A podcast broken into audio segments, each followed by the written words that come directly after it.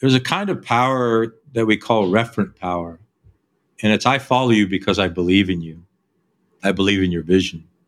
I believe in your principles. You're listening to the Building a Coaching Culture podcast. If you need to compete and win in the 21st century labor market as an employer of choice, this podcast is for you. Each week, we share leadership development, coaching, and culture development insights from leading experts who are developing world class cultures in their own organizations. And now, here's your host, J.R. Flatter.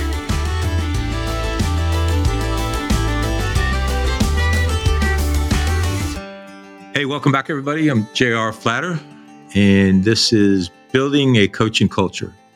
And on our journey of reintroducing the fundamentals, talking about core values, ethics, core competencies, all the fundamentals of coaching. This session is dedicated to the courage to lead. Lucas and I are primarily leadership coaches the knowledge, skills, abilities, and experiences that you gain in our programs are applicable to any style of coaching that you might choose. But we focus on leadership, and we believe leadership comes from a place of courage. And so we're going to talk about that during this session. As always, we want to stop what we were doing and get ready to learn, get ready to grow, we all have lives and professions outside of coaching, outside of education. So we always like take this this reminder to get ready, talk about heart, spirit, mind, body, all the above. Get ready to coach. Get ready to learn. So whatever you do to do that, whether you close your eyes and take a couple of deep breaths, or you engage in meditation, stand up and shake it out, whatever your practice is, Let's take a couple minutes and do that. All right. Introduction to the House of Leadership. So I've been leading for 45 plus years. Every time I say that out loud, it kind of frightens me. Been a scholar of leadership for the past, do the math, 25 years in a scholastic environment, learning about leadership so the practice of leadership for 45 years and the scholarly study of leadership and been a coach for quite some time now as well. And this house of leadership comes from that education and those experiences. And our methodologies continue to grow.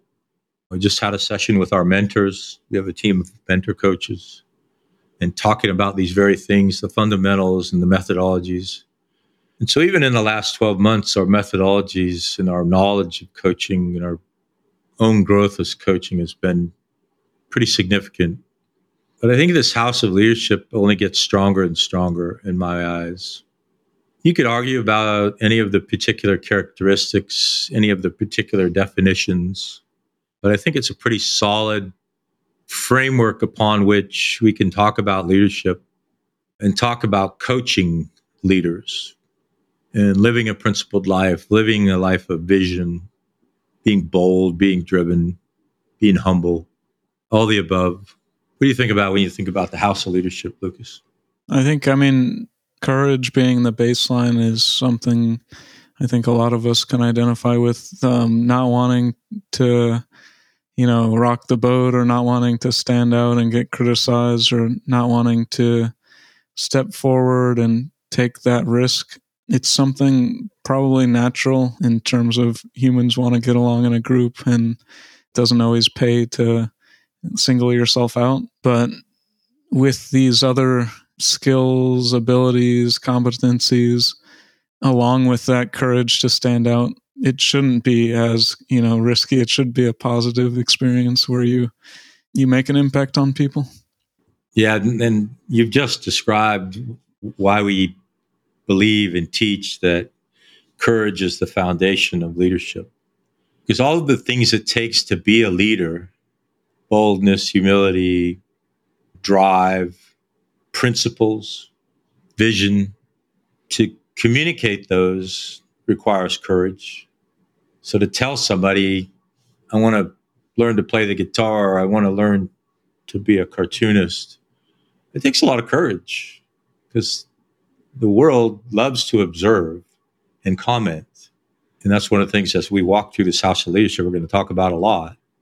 Do you have the courage to be in the arena, to borrow an analogy from Teddy Roosevelt, getting bloody and sweaty and dirty while the world sits comfortably in their seats, commenting on your performance?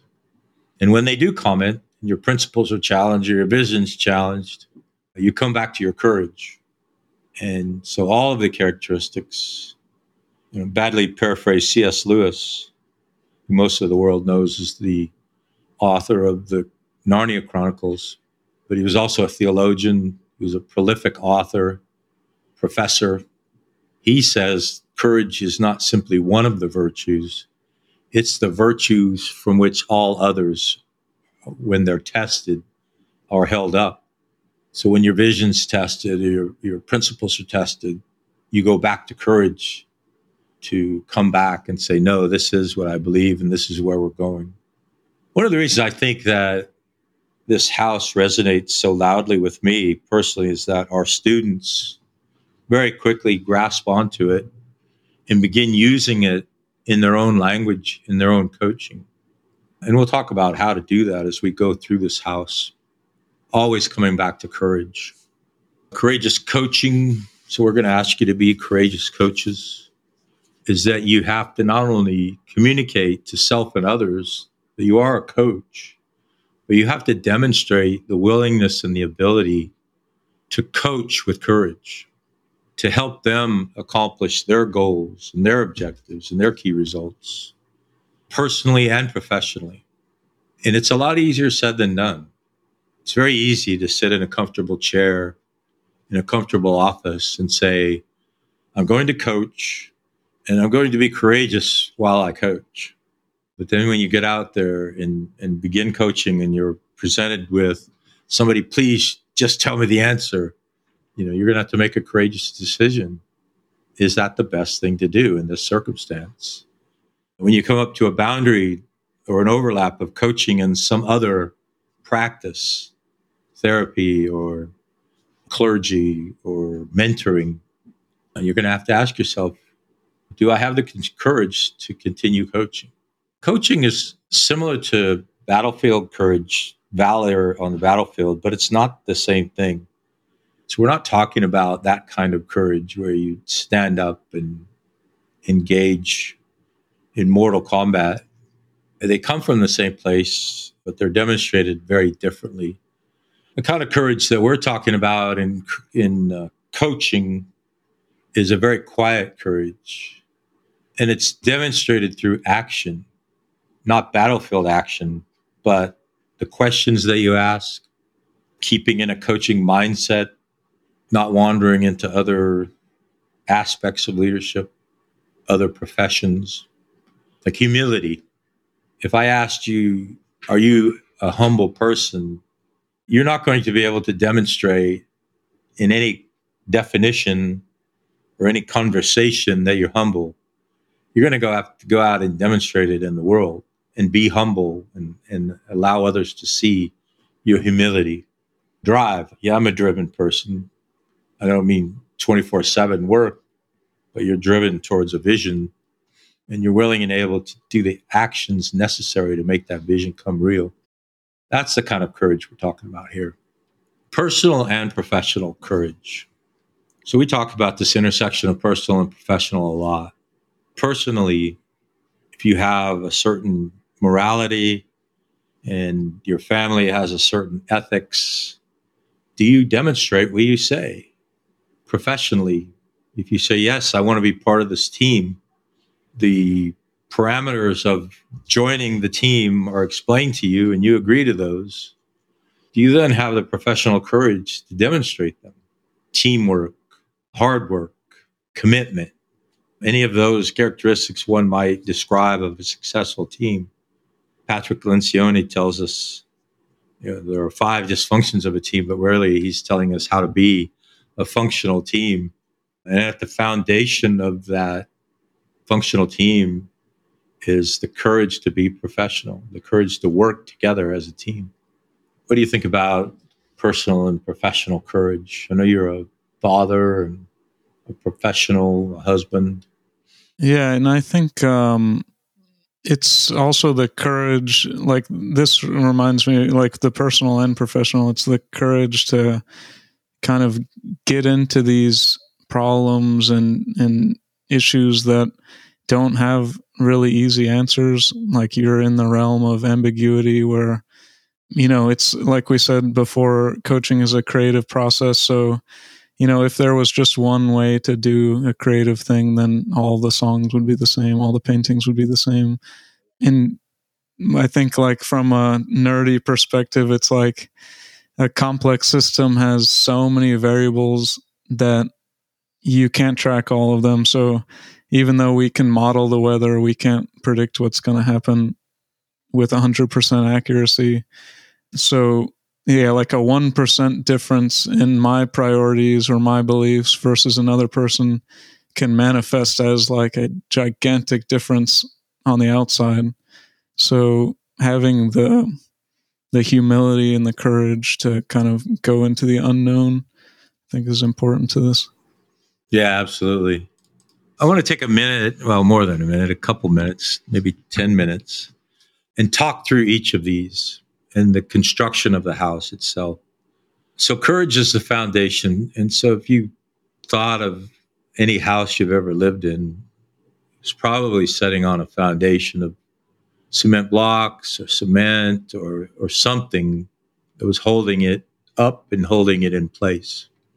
And so this house of leadership is standing on a foundation of courage. But also, as part of that house, there are walls that are holding up the rest of the house. And for us, those walls are what we call the four pillars, four pillars of the house of leadership. And if you think about the heart and soul of leadership comes down to these four pillars. And then six, what I would call enabling characteristics that enable us to fulfill our pillars on this foundation of courage, and then finally, this idea that this is a lifelong journey, that we're going to learn and, and grow the remainder of our life if we have a growth mindset, which is certainly part of coaching. So, the first pillar, and these are ordered in a specific order because they inform each other. So, they're sort of interwoven, and it's hard to define any one without defining all four so I'll do my best to define each four and then we'll talk about them together. So the first pillar is principles, being a principled person. The first thing I'd like to talk about is in a very non judgmental way, being principled. This goes back to our core values and ethics that we talked about in previous sessions. We're not judging others, we're not judging their morality, we're not judging the ethics of the organizations they might belong to. We're coaching to their house of leadership. The ethics tell us very clearly, the International Coaching Federation ethics tell us very clearly that we coach to the house of leadership of the person we're coaching. And so, this is why ethics and morality are so important to talk about because your ethics and your morality are embedded in this definition of this pillar principles. And principles is literally a set of beliefs and then demonstrated actions that you have as an individual and that the world knows about, you know about. And as a coach, it's very important that you hold, hold these beliefs in a non judgmental way. And Lucas has mentioned the platinum rule in a couple of our sessions. You treat the leader as they want to be treated. As we dig into the core competencies in a future session, we're going to dig into a lot of specificity. They demand of us to coach to the house of leadership of the person. And so we have this set of beliefs that are our own. The ICF has a set of beliefs that they call their ethics, and we've aligned ourselves to them. We say our morality can align with those ethics. And we've said pre coaching that our morality can align with the morality and ethics of the individual, or if we're being hired by an organization, the ethics of that organization in a very non judgmental way. But to be principled, this is probably the most important part, even more important than being non judgmental, because our mind does judge. Daniel Kahneman reminds us we have a fast brain and a slow brain. The fast brain judges, it's instinctive, it's fight or flight. But the slow brain slows us down and asks, let's think about this. Just like the right brain and the left brain, we have a fast brain and a slow brain. You have to decide you're going to live a principled life before you can be a leader. I rarely speak in absolutes, and this is one of those times I'm going to speak in an absolute. You cannot be a leader until you've decided there are boundaries of right and wrong for me personally and us as a team. Because if you think about what does a leader do? A leader says, here's where we're going and here's why we're going there, and please come with me. It's impossible to do that without setting some parameters. And you can do that in a non judgmental way. If it's an ethics discussion and there's a clash of morals and ethics, you have to ask yourself do I want to be part of this organization? If it's a clash of morals, your morality to the morality of the individual you're coaching, it's probably your challenge and not the leader's challenge because you've already agreed to align yourself to the ethics and core values of coaching and one of those ethics and core values is you teach, treat each one equally. But because an organization says, here are our ethics, if you want to be part of us, you have to align yourself to this, doesn't mean they're judging the rest of the world as right or wrong. They're just saying to themselves and the world, here are our boundaries. In almost every organization in existence, I can't imagine having an organization without a set of principles that says, You'll show up on time. You'll do your work. You'll treat each other with respect. You know, some form of that golden rule or platinum rule. That's all we're talking about when we're talking about being principled. What do you think about when you see this pillar? The introspection that is required to do this because we have principles that you know we pick up along the way you know from leaders and family members and experience, but maybe you've never, you know, written them down and thought critically about them and ranked them and said, oh, these are the five that really matter. So I would say that if you haven't done that, then that's helpful for the that particular pillar. Yeah, and one of the things we'll ask of you if you join one of our training programs is to write down your principles. And we call them an individual mission statement. And it is hard. It's very hard to do. And we call that first iteration a draft, and it's a draft into perpetuity because you're always revisiting your principles and saying, are they still central to my life? Mark Twain is famous for saying that when he was 17, his father was so ignorant he could hardly stand to be around him. But by the time he had turned 22, he was surprised how much his father had learned in five years and his father hadn't changed. Mark Twain's view of the world had changed. And so his principles had matured along with him. Uh, the next one, technically cognitively emotionally aligned, one I revisit the most often is still relevant. Should it be part of the house? And I continue to say yes. And it sounds academic at first, but it really means what do you want to do? Do you want to focus on the technical aspects of life and be the best, fill in the blank technically. I don't mean information technology, but do you want to be the best programmer? Do you want to be the best cop? Do you want to be the best teacher? And those are all noble and worthwhile pursuits. But you might also ask yourself, do I want to be a leader of those people in those professions? If you want to get beyond the technical aspects of life and get into this cognitive space where you're now using the left brain and the right brain to conduct analysis and gather data and make decisions. That's a cognitive space. Again, no right or wrong. We need good teachers and good street cops. Doctors is a good example of this. Do I want to be the best, fill in the blank, or do I want to run the hospital? And that's where you would really get into being an executive leader and leaning more on emotional intelligence. So that's why it's a continuum of sorts where we revisit each one. Like I've spent the last several weeks doing very technical stuff because uh, I was the right person to do that technical, those technical tasks. But I got to get my head up out of the fighting hole and do cognitive and emotional stuff too.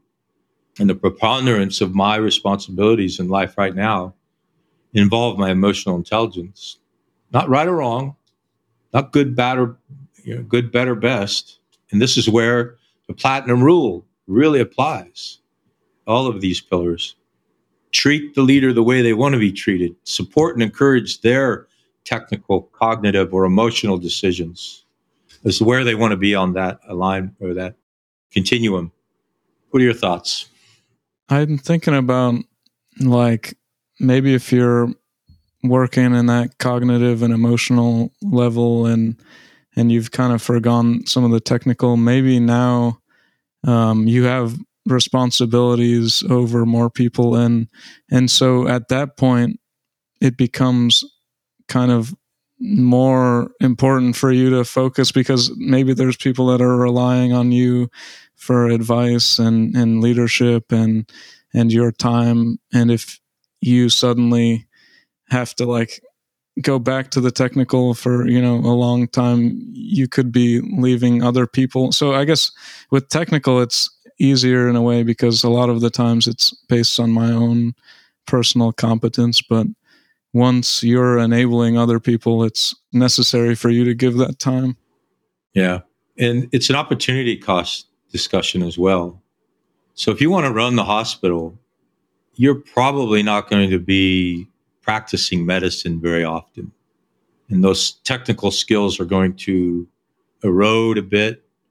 You're not going to be the best doctor of that profession from someone who's doing that every day, day in and day out.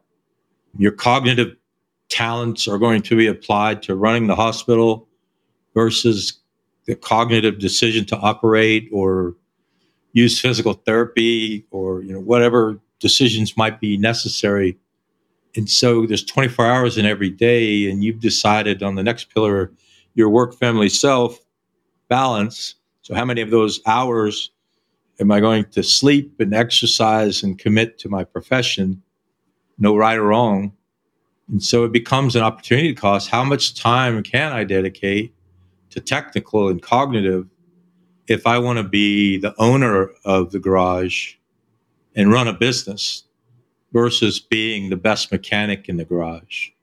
It's unlikely that you can be the best mechanic and the owner over a period of time. Your technical skills and the technology advances. Do you have the courage to be the second best in the room? Is really, to some extent, what we're asking ourselves when we're looking at that pillar. Work family self balance a lot of controversy around this pillar, a lot of conversation, a lot of unfulfilled, what do we call them at the beginning of the year? Oh, resolution. Prom- yeah, yeah, resolutions, New Year's resolutions. I'm going to do this this year. Finally, going to spend more time with my family. I'm finally going to take care of myself. So it really is. Do you have the courage to stick to that? You and I have said we're going to meet in the gym three days a week uh, and we've been pretty committed to that. Do we have the courage to continue demonstrating that? We're apart a lot. And you know, do we have the courage to continue that when we're not in the same room? Because we've promised ourselves we're going to take care of ourselves. And so this becomes a balance. Some people prefer harmony. Some people only use two words work and self. I think it's important. We think it's important to break it down into three and separate family from self. But it's asking yourself at this point in my life, today perhaps, or this year, or even five years and 30 years into the future, how important is my career to me? How necessary is my career to me? How important is my family and necessary is my family? How important am I to myself? Am I important enough to myself that I'm going to get up when the alarm rings and go to the gym? I'm going to eat well not uh, abuse alcohol or drugs, get enough sleep. Again, our human frailties, we fall short of these ideals all the time. And that doesn't mean you stop trying. The reason I call it balance is it doesn't mean a third, a third, and a third. Never will be a third, a third, and a third. On the rarest of circumstances, most of us have a gigantic W in our life for most of our life. I was just talking to my doctor this morning who plans to retire at 55. For most people, that's just not even something they could conceive. Something neat to think about. I tried it and failed at it. And I'm, now here I am. I'm back at work again, working as hard as I ever did. Because it wasn't as cool as it sounded when I was 35. Right? The closer I got to 55, I'm like, yeah, this might not be what I wanted or you know what it was all cracked up to be. But between you and other significant people in your world, whether it's a life partner or a family member, a parent, you know, talking about how important this work to me and us. There have been times in my life where this gigantic W was literally 20 hours a day, seven days a week. You can do that for years, but you can't do that for decades. And not years at a time, but a couple years might be necessary. I could think of uh, a couple of specific examples where that was the reality. But in rowing, we would call that a power 10. You're already rowing as hard as you can. And the coxswain will ask you, give me a power 10, which means row 10 strokes absolutely as hard as you can. And then we'll go back to race pace. And you ask yourself, how could I do that? Well, the average human being, and I took this from David Goggins, thinks they're exhausted at 40% of their capacity. So you still got 60% left in the tank. And 100% is death. So you don't want to work yourself to death. That would be 100%. But you certainly could get 50, 60% of capacity if you're driven, which is what we'll talk about in a few minutes. If your vision requires that, which we'll talk about that next. But then you can't ignore your family and you can't ignore yourself. And so in those times when you've got this gigantic, this gargantuan W you need to ask yourself some really hard questions. Can I sustain this? Is this the smart thing to do? If you show up at the finish line and you're alone, you probably didn't win. If you show up and you're broken, you're not going to be there to race the next day. So you got to take care of your family and you got to take care of yourself. In however you define that, and as a family, however you define family, you decide that. Part of our development across our training programs is conversation with self in your, your journal, conversation with the significant others in your life, spouses, partners, parents, best friends, and conversations with other leaders about how their journey was going and, and what insights they might offer you. And then conversations with a coach. And work family itself is part of that conversation. What are you saying and then what are you demonstrating yeah i guess um in a way it's kind of resource management like why do we want to work it's because we need resources to sustain our our life you know buy food buy shelter and then to bring people along the family aspect but then also the self you need to have you know the capacity the resource to provide energy to the other two. Maybe the family provides like more of a meaning a resource of meaning that you can't necessarily get from work. Um, and just yeah deciding how i think if you focus on something you're going to be thinking about it a lot. So you know what do you want to be thinking about all the time when you go back to your family are you still thinking about work like what ways can you make sure you're really serving the self and the family and the work when the time comes to do so. Yeah, absolutely. Final pillar vision. In some ways, the definition of a leader and the differentiator from a leader and a manager is vision. Can you and are you willing to think decades and take action decades into the future? I'll put my academic hat on for a second. And we very clearly define the difference between goals and objectives and key results. You may have read about OKRs in uh, Measure What Matters from John Doerr. Uh, we add a G onto the front of that because we want to talk about lifetime goals. And so if you close your eyes right now and think about where are you in 30 years? That I would be asking you a question about your life's goals. And no matter what happened in your life, those things wouldn't change. So being a CEO is not a goal, it's an objective. Having financial independence when I'm 91 years old is a goal. So being a chairman, being a CEO was part of that goal, but it was an objective toward that goal. Being a parent is an objective. Being surrounded by people who love you is a goal. You might not be blessed with children. You might choose not to have children as you grew a few years older and thought, hmm, this might not be right for me. So that's not a goal, it's an objective. Being married is an objective. Something might happen in your marriage. For me, it's a goal. I'm uh, 40 years in and counting. So my goal when I close my eyes 30 years from now is I'm sitting next to my bride somewhere. I'm not sure where, because that depends on where my children end up and my grandchildren end up. Those are visions, being a visionary person, to think and act. You might have philosophically heard planting a tree today in which shade you shall never reside. That's a visionary. That's a leader, thinking and acting decades into the future planting a tree today that you're never going to enjoy the shade from. Objectives are one to five years, and they do change. They change often. Like I think it's several times in my life where my objectives changed. Being a CEO was never a life goal, but it was certainly an objective necessary. One thing I forgot to mention goals usually center on three things love. So I want to be surrounded by people who love me finances. I certainly don't want to be living paycheck to paycheck when I'm 91 years old. And health. The reason I was at the doctor this morning, nothing's wrong with me. Matter of fact, my resting heart rate was 46 this morning. That's an objective. On my way of being as healthy as I can be, I measure my resting heart rate regularly. And if it's not in the 40s, then I do something about it. That's where I want it to be. That's where I think a fit person can and should be low 50s uh, or even in the 40s. One year, you can really measure what am I going to accomplish in the next 12 months? What are we going to accomplish together? In five years, you can really put some meat on the bones at five years. Beyond that, there's just too much unpredictability.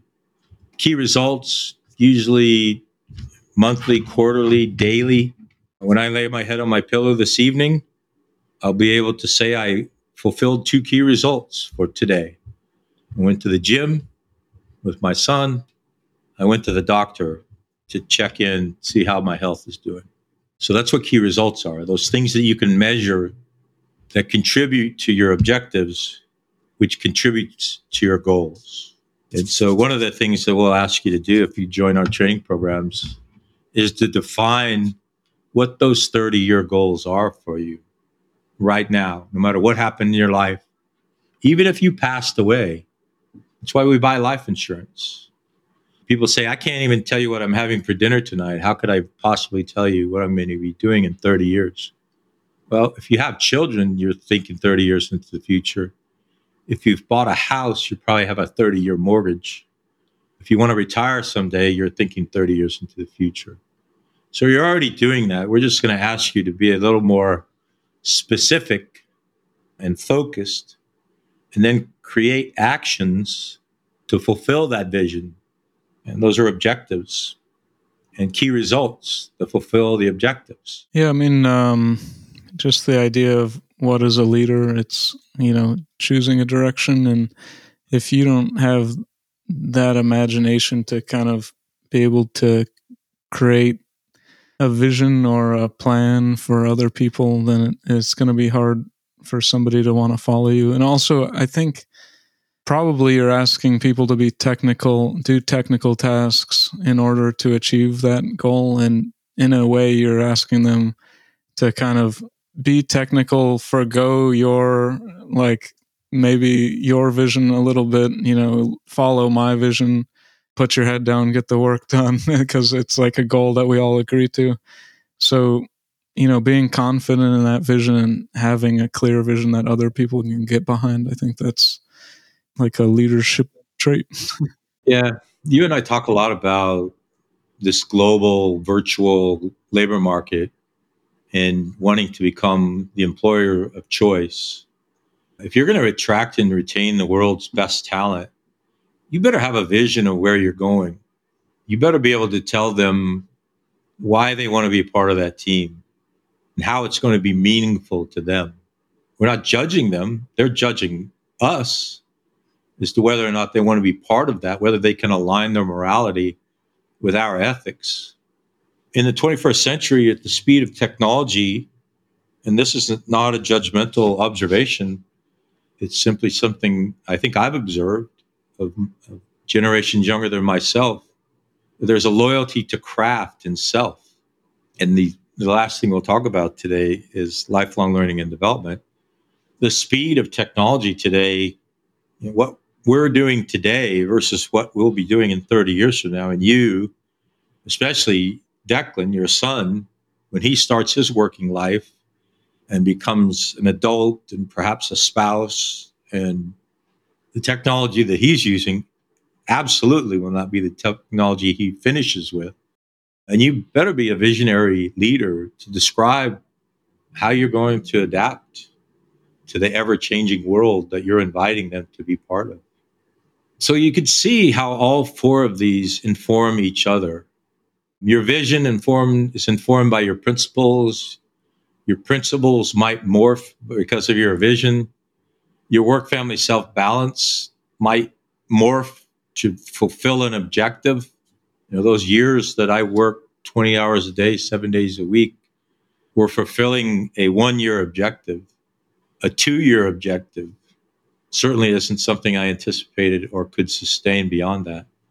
Technical, cognitive, and emotional, I can distinctly remember having a conversation with my first customer that I was no longer going to come and sit in that chair that was mine because I was fulfilling a technical and cognitive role because I needed to go build a team and how much courage it took to do that and to begin that very moment deciding I was not going to be the best analyst, technically competent person on my team. I was always going to be the second best in those because I had the courage to be in a room filled with people more capable than I was.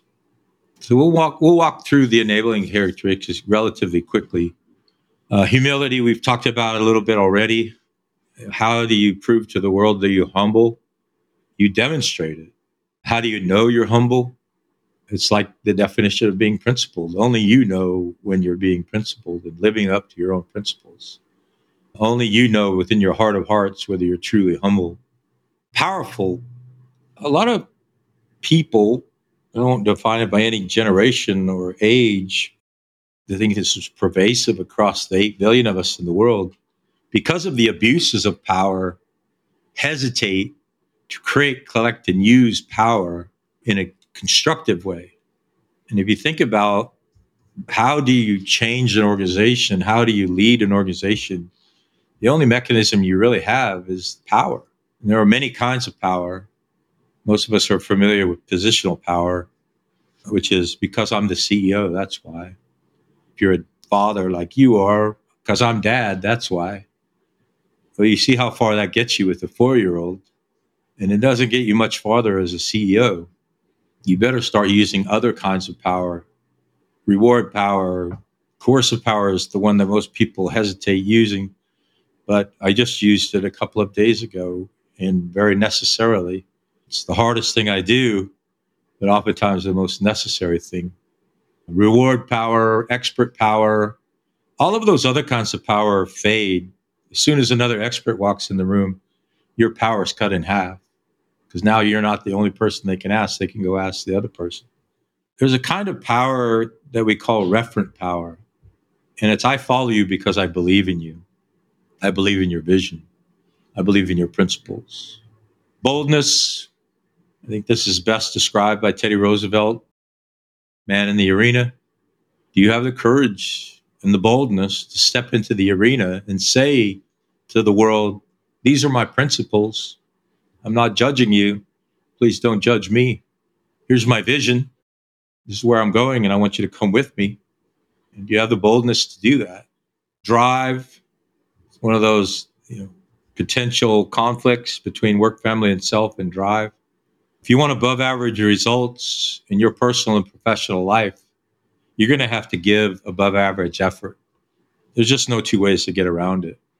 If it's professional, you're going to have a bigger W. If it's personal, you're going to have a bigger F or a bigger S, family or self. But you're going to have to be driven. Average is my least favorite statistic because all it tells us is half the world's above that number or that line and half the world's above it or below it. But if you want above average results in your life, I'm quite confident you're going to have to have above average drive. And then the last two are a bit controversial, and I mean them to be that way. I want them to be a bit provocative. People are hesitant to be charismatic because charisma has been abused. And oftentimes they think you're either born without it or you're not, or you're born with it or you're not. But it really is a skill that you can work on, and it's something you can be very purposeful about. Walking into a room and filling it with your leadership being that person, when you walk into the room, the room changes. That's what leaders do. That's what courageous, bold, driven, humble leaders do. They come in the room and the atmosphere changes. That's what I mean by charisma. It's not a charisma that an actor has or an athlete has or even a musician. This is a very superficial charisma, but it's a deep, broad, charisma gained by your demonstration of the other characteristics of your house of leadership. So, gained by being courageous and being principled and visionary and driven. And it's one of those you can't really say, Yeah, I'm charismatic. I could tell you a story, probably will some other time, about a charismatic leader. Then, when I finally met them, I was, Is this the person I've heard described all of this time? Uh, the stories that were being told about this leader to me didn't match the figure that I had in mind that walked into the room. Then finally, probably the most controversial and the most provocative is unreasonable. This comes from Ralph Waldo, em- er, not Emerson. Um, how come I always forget this guy's name? Thoreau? George Thoreau. Yeah. Thank you. Uh, I have this mental block who wrote Man and Superman in 1901, and he talked about two kinds of people reasonable people and unreasonable people.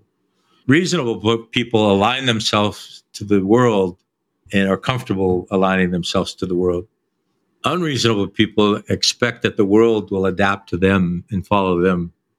And therefore, all change in the world is due to the unreasonable person. Well, as a leader and as a coach, I certainly want you to expect you can change the world. I told you earlier session that every learning deck we have starts with this journey is going to change your life. I'm unreasonably expecting, Lucas is unreasonably expecting that a coaching journey with us is going to change your life.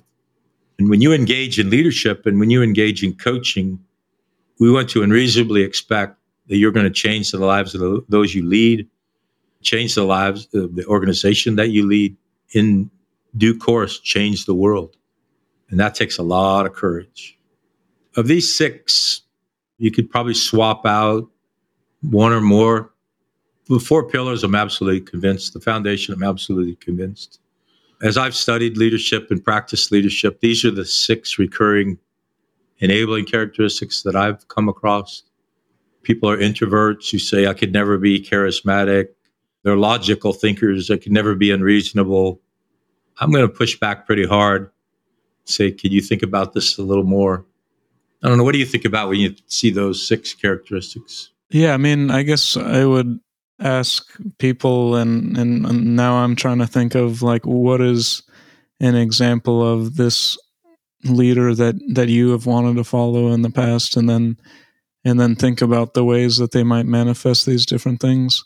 So it might be like one, two, or three different people, but certain people express these in more obvious ways than others. But I think it'd be hard to find somebody that you've followed in the past that you've respected as a leader that doesn't in some way encapsulate each of these. So, and even personally, I see, I see things that, oh yeah, I'm I'm gaining more understanding, like that charismatic aspect of my natural personality is to kind of be more in the background and listening and not being as bold and that's another one. But but i think like now as i'm maturing i'm thinking it's not necessarily noble to just oh like not express yourself if it could benefit people. So that's something that's been changing with me over time.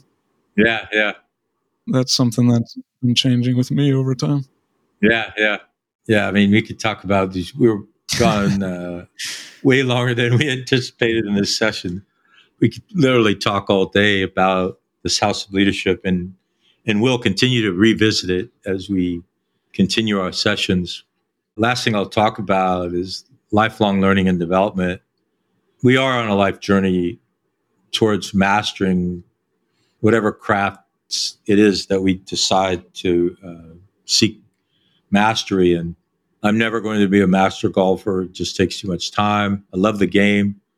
I love watching it, but the amount of time it would take to shoot a decent score just isn't in the cards for me.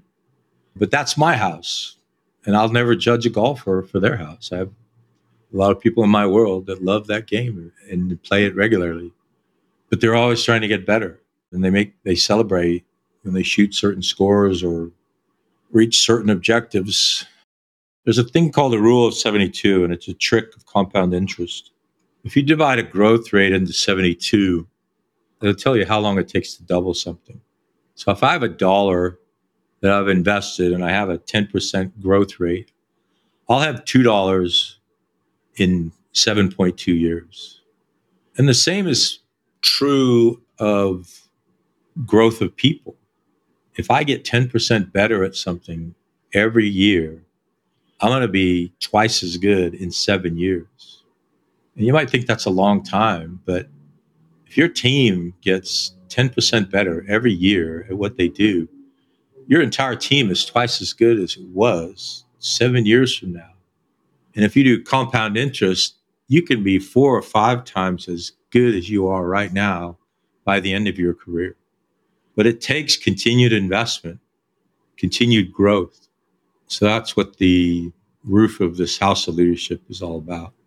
You have the courage, the willingness, the ability to be a lifelong learner. Finally, before I pass it over to you to take us home. To be a lifelong learner means you're volunteering to be a lifelong novice. You're learning to play guitar, you're becoming proficient. A year ago, year and a half ago, two years ago, you certainly weren't. But you had the courage, the willingness, the ability to keep going. I see your growth and strength in the gym. You're starting to notice it. It takes a lifelong commitment just to end on the talk about lifelong learning and personal growth, I'm starting to believe that it's pretty necessary to reflect and document on the growth. Otherwise, it's hard to say whether you're making progress. It's hard to say whether, you know, if you're not getting feedback from other people. So, thinking about not just improving all the time but but celebrating your wins by looking back looking forward to see how far you want to go like do i want to become a master or do i just am i comfortable at the level and i just want to keep expressing that skill or you know do i want to move on to another skill being introspective and kind of checking in on those things over time i think will help you get that self efficacy that i am improving and i can improve in other things thank you for that all right well, that concludes this episode of Building a Coaching Culture. I truly hope that this episode was helpful to you. If it was, be sure to follow us wherever you listen to podcasts. Maybe stop and give us a rating or a review and share this podcast with someone who might find it helpful as well. Thanks again, and we'll see you next time.